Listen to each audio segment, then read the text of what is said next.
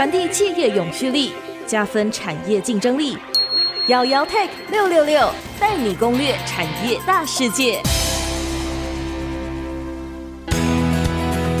欢迎收听瑶瑶 Tech 666，我是瑶瑶姚嘉阳。在不久之前呢，我们曾经邀请到 CGD 亚太区的销售副总裁陈雪慧 Carol 来谈一些有关 CGD 在 Gaining Nitrate 技术的发展以及应用。因为上次其实我们聊的时候真的是聊了非常多，而且都非常欲罢不能。然后因为时间有限，其实有一些比较技术类的东西，其实我们没有聊得更深入。所以我们是不是先请 Carol 先跟我们的听众朋友先打声招呼？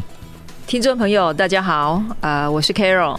Carol， 我觉得我们就稍微延续一下我们上次聊到的，就是说 CGD 其实过去其实在一些 reliability 在可靠度这一块其实做了很多的一些 research， 所以其实我们克服了一些传统 GaN 在物理特性上的一些问题。其实我自己也有观察到，因为有一些 IDM 厂商其实他们在做 GaN 的一些设计上，他们会把所谓的驱动 IC 跟 GaN 做 package 的方式，然后去卖给他们的客户。当然就是说从他们的角度来讲，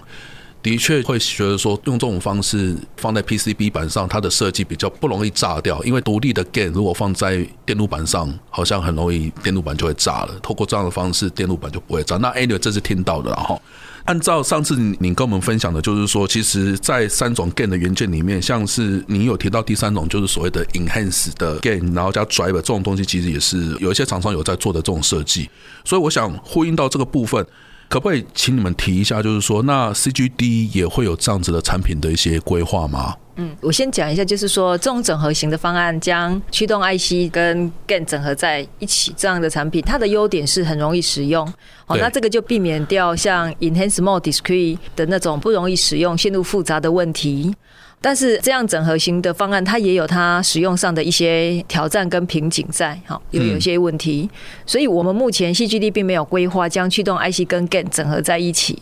因为在我们的 ISGAN 的技术，其实我们是把 Power 跟逻辑整合在同样一个晶片上，所以我们其实已经达到了容易使用这样的一个优点。对，所以我想问一下，您刚刚讲的那个 Power 跟逻辑合在一起是算 Single Die 吗？我们是 Single Die， 所以这一点也是比较独特的，因为现在做到 Single Die 的供应商应该是相当的有限，所以这个也是我们相当独特的部分。OK， 对，我其实是想谈的就是说我们这样的技术带来的一个好处就是说它可以达到这种整合型的一个易用性的好处，所以我们技术的一个特点就是容易使用，然后另外还有就是它的 robustness 就是强度、强壮。好，所以我们的 robustness 从这个是我们跟美国一家非常知名大学的合作，他做的一个测试我们的 robustness 会跟 Silicon Carbide 以及 Silicon MOS 是相当的，这一点跟一般的 Enhanced Mode Discrete 比较起来，我们的会比它多2倍以上。那另外的就是可靠度，我们在上一集有谈过，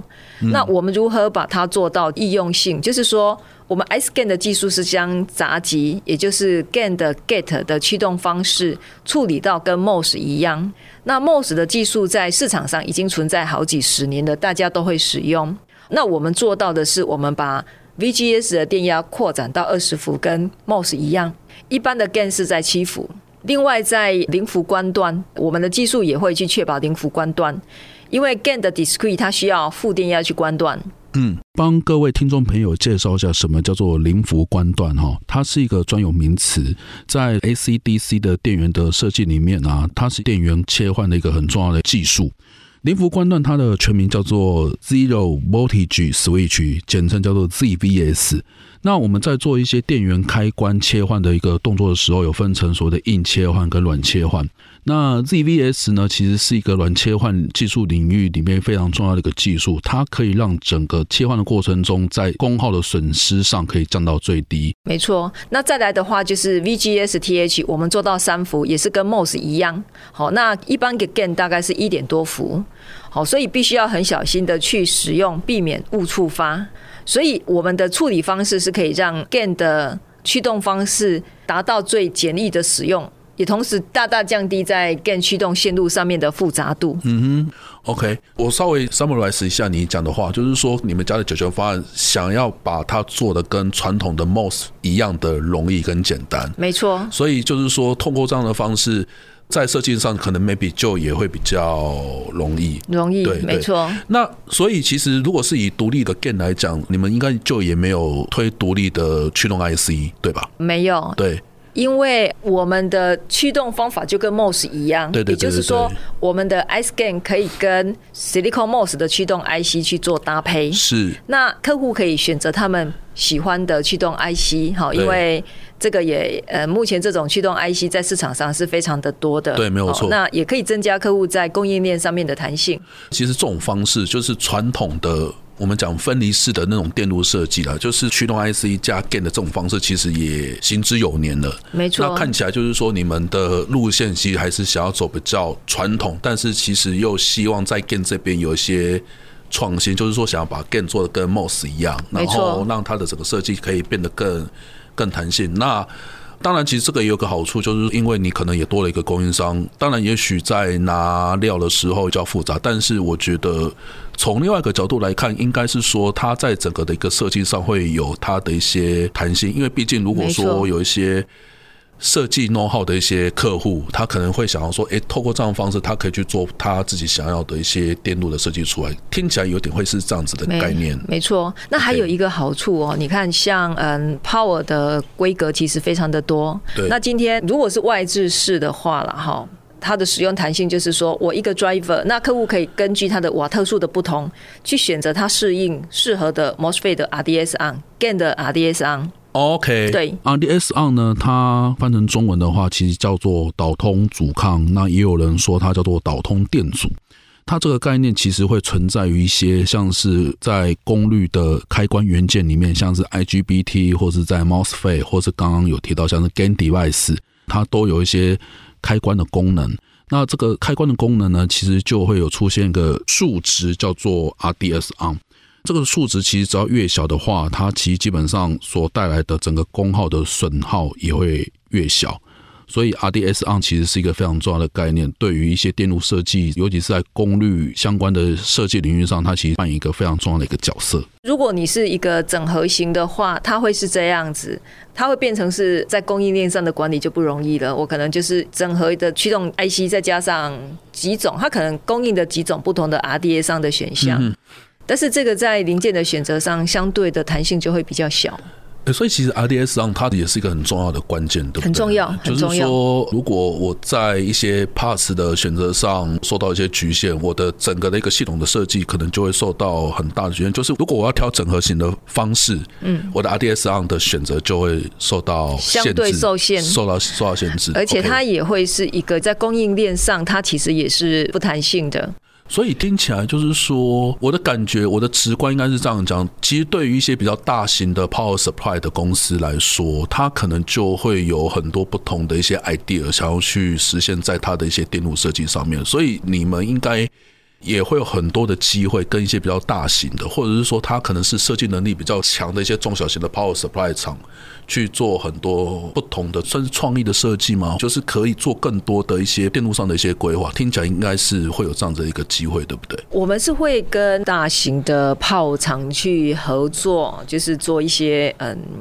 就是将 GaN 用在一些比较创新的应用上，创新的产品上，是，但是当然不是说全部啦，可能选择性的几家客户。嘿，没有错。我如果说用小power去切入的话，其实我个人认为这种内包 driver 的必要性其实并不高。了解。原因是因为我们如果回到 MOS 的时代，一般的 controller 它其实就是直接去驱动 MOS， 那今天在小power上面，它把驱动 IC 跟 GaN 包在一起，它其实是因为如果它用 controller 去直驱 discrete GaN 的话，它遇到一些问题，所以它就去把 driver 包在里面，让它可以直接去接到这颗 GaN。其他的目的是只有这样子。OK， 了解。所以我们的做法就是说，我就是把它做的跟 MOS 一样，所以 controller 直接就可以接到我的 Gaining Nitrate， 它可以直驱的。哦，所以小电源的话，我不能说100%，但是基本上小电源驱动 IC 它是可以直接去驱动后面的这一些开关元件，不管是 MOS 或者是 GaN， 那只是碍于说 GaN 跟 MOS 它们的物理特性不同，对，所以它们的驱动电压的不同。好，所以呢，你没有办法直接用 controller 直接去驱动这颗 GaN， 如果是 discrete GaN， 你就要加一堆线路去处理电压。对，那因为这样的方式太复杂了，所以就有供应商他就去做了一个，它叫做 driver inside， 好，就是驱动 IC 在里面。那 其他的驱动 IC 是要也是去处理它的电压，让它可以直接接，但是我们的就不需要了，我们把它做到了，就像一个 MOS 一样，因为 我的这个逻辑的线路它是可以直接去接的。Okay, 所以同时 okay, 如果说我今天这种 driver 包在里面的零件在小 power， 它还有另外一个问题是电压斜率的调整不容易。对，但是我们的逻辑处理方式没有这样的问题，我们在处理电压的斜率的时候的方法也是跟 MOS 的一样，那这个是我们比较独特的设计。了解，因为这比较有点技术，所以解释起来的话可能比较没那么容易。好，我刚刚有看到你的手势，我突然有点耳目一新，突然有点任督二脉被打通的感觉。我很想要继续追问下去，但是我们也应该要先进一下广告，那我们稍后再回来，我们等一下再继续聊一下我刚刚有那种任督二脉被打通的感觉的那种 feeling， 我想要再稍微问一下。 OK， 好吧。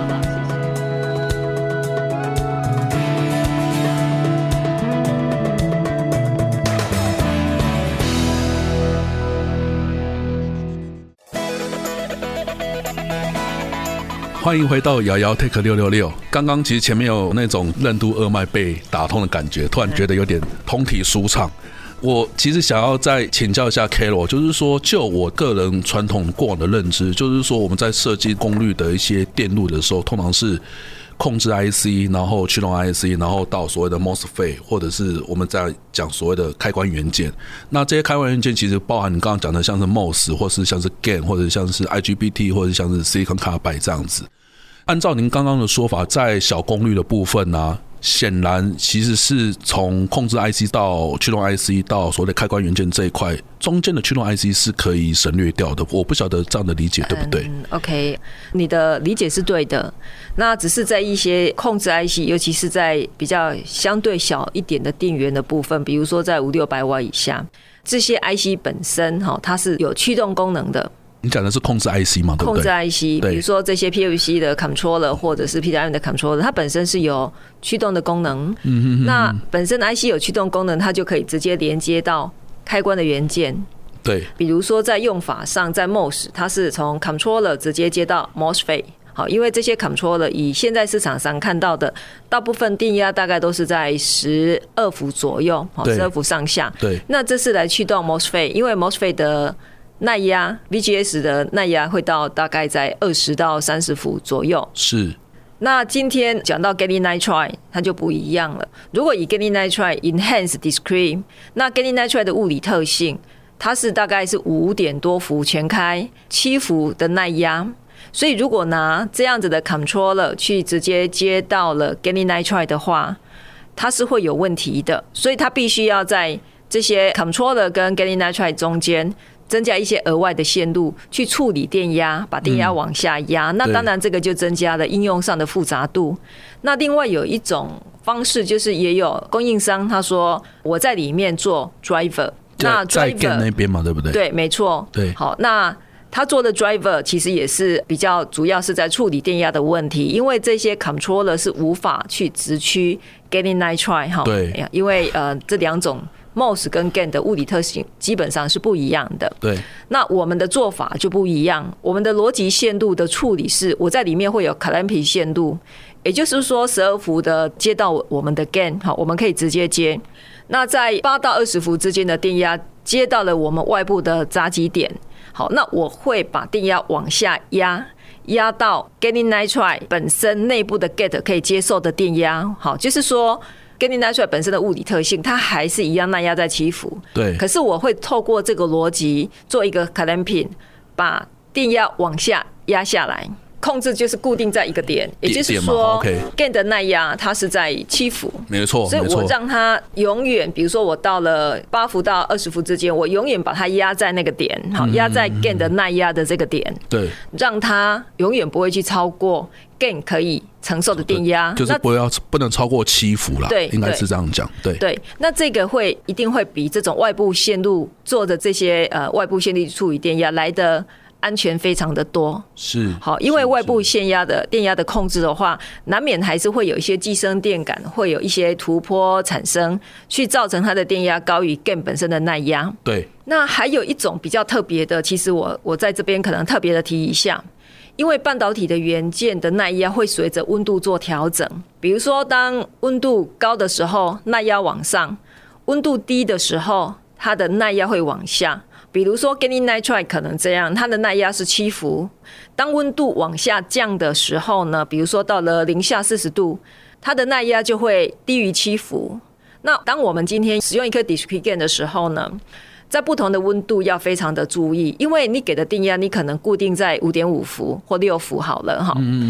那如果说今天它是在一个很冷的环境里面，在开机那个瞬间，它的温度是非常低的，GaN 的耐压就下来了，它有可能会低于你给到它的这个电压，它长期会造成一些 reliability 的风险。对，了解。那我们的 GaN 在这一块是非常的独特，我们在内部有做温度补偿，也就是说，我如果把我们的 GaN 分成从外面给的这个电压，比如说从驱动 IC 或 controller 来的这个电压，我叫做外部的 gate， 然后呢，我内部会有一个Gate， 经过我的 ISGAN 这个逻辑线路过去的这个地方，我叫做内部的 Gate， 所以我们给到内部的 Gate 的电压也会随着温度调整。当它到了一个低温的情况，我内部给的电压也会有相对的往下移，去确保我给到内部 Gate 的电压在不同的温度的情况之下，它永远不会超过它的耐压的点。哦，那这一个其实在学术上有一些 research 的单位，因为 GaN 毕竟还是一个在这几年才刚被导入使用的材料，它其实还是有很多的 research 继续在进行。那有些学术单位是建立一定要考虑到这一点，因为它跟 MOS 考虑到温度嘛，对不对？没错，因为 Gallium Nitride 跟 MOS 不一样，因为 MOS 的耐压点到20伏。可是 Gallium Nitride 的耐压只有到7伏，全开的点可能在5点多伏，所以这一个区间是非常的小的，就是5点多伏到7伏这个部分是很小的，没错。那再加上温度的一些变化造成的耐压往下降，那你耐压往下降，你要确保你给到这颗 GaN 的电压是对的，否则它可能没有炸机的问题，但它可能也会产生一些长期的 reliability 的问题。你刚刚讲的炸机应该就是电路板炸掉这件事情。我讲的是零件烧掉了，可能电路还不到那么严重。哦，是零件烧掉。对对， okay, okay， 就是这颗 GaN 超过了它的可以接受的耐压。Okay， 那这个是我觉得比较独特的一点。那听众朋友们如果有兴趣的话，也可以去看一下一些 research 的资料，对于 Gallium Nitride 随着温度不同、耐压不同，在使用它可能对 GaN 的一些影响，以及一些学术单位的建议。OK， 好，我今天其实最大的收获是什么，你知道吗？就是今天才知道说 GaN 非常容易受到就是温度的一些影响，所以它的一些耐压其实也会受到一些不一样的变化。这一个其实这一点我补充一下，半导体都会。哦，半导体都会。其实半导体都会 ，SiC 也会，GaN 也会，只是说 SiC 因为它的 VGS 的耐压比较高，所以这一点点的温度的变化对它的影响其实还好。对，比如说你去驱动 MOS， 可能电压是用12伏嘛，对不对？它的耐压是在20伏，12伏到20伏中间的压差范围比较广。对，可是 Gallium Nitride 就不一样，它可能是5点多到7伏之间。所以它中间这个差距大概是在2伏左右。对，所以其实我们对待 GaN 要很细腻的去看它。对，或者是说你要了解它，那你才知道要怎么去驾驭它。